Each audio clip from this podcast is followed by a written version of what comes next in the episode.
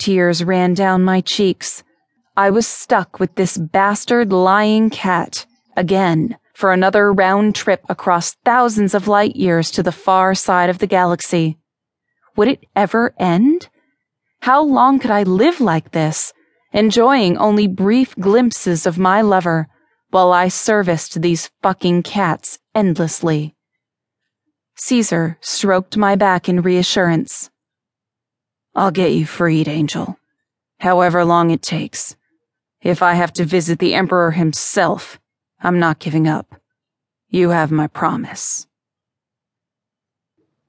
Tell the fucking flea bag if he insists on taking my mate, then I insist on a proper goodbye. Cesar's intense stare penetrated into Captain Cronin.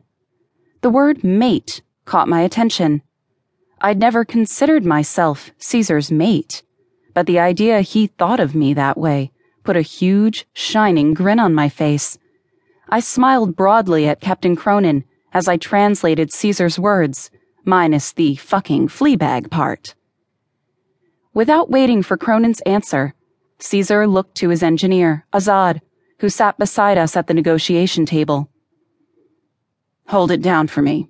I'll be back in a few. If the shuttle's a rockin', don't come a knockin'. He pulled me up and dragged me away from the table, through the hall, and into the shuttle bay.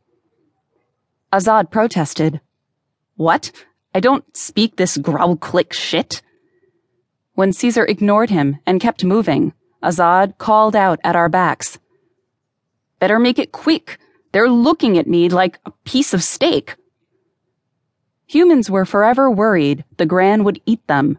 After seeing what the Gran served for dinner, I knew that couldn't be further from the truth. One of the captain's tall, armed warriors followed Cesar and me at a distance, and I gestured to reassure the warrior everything was fine before Cesar slammed the shuttle door and locked us away from prying eyes. Get that suit off, woman. We've got ten minutes before the fucking cats cut through the door. He ripped the zipper down the front of my one piece and stripped it off me from top to bottom. I stepped from the suit and helped him out of his as fast as my hands could fly. Cesar's exuberance, his words, and this last moment together, it meant so much to me. I laughed and cried at the same time. As soon as he stepped free of his suit, he pulled me up into his arms and I wrapped around him, my legs hooked around his back my arms locked tight around his neck. His mouth crushed mine so hard he made my lip bleed, but I didn't care.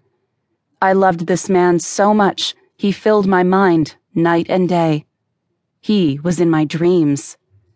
As the soft yet hard head of his cock nudged up into me, spreading me open little by little, I knew I'd do anything to find a way for us to be together, permanently, mated.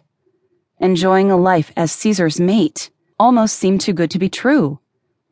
As he fucked me, deep, hard, and fast, groaning my name, burying his wonderful cock into the most intimate places inside my body and soul, I cried tears of joy and prayed silently to a universe that had never shown me any kindness.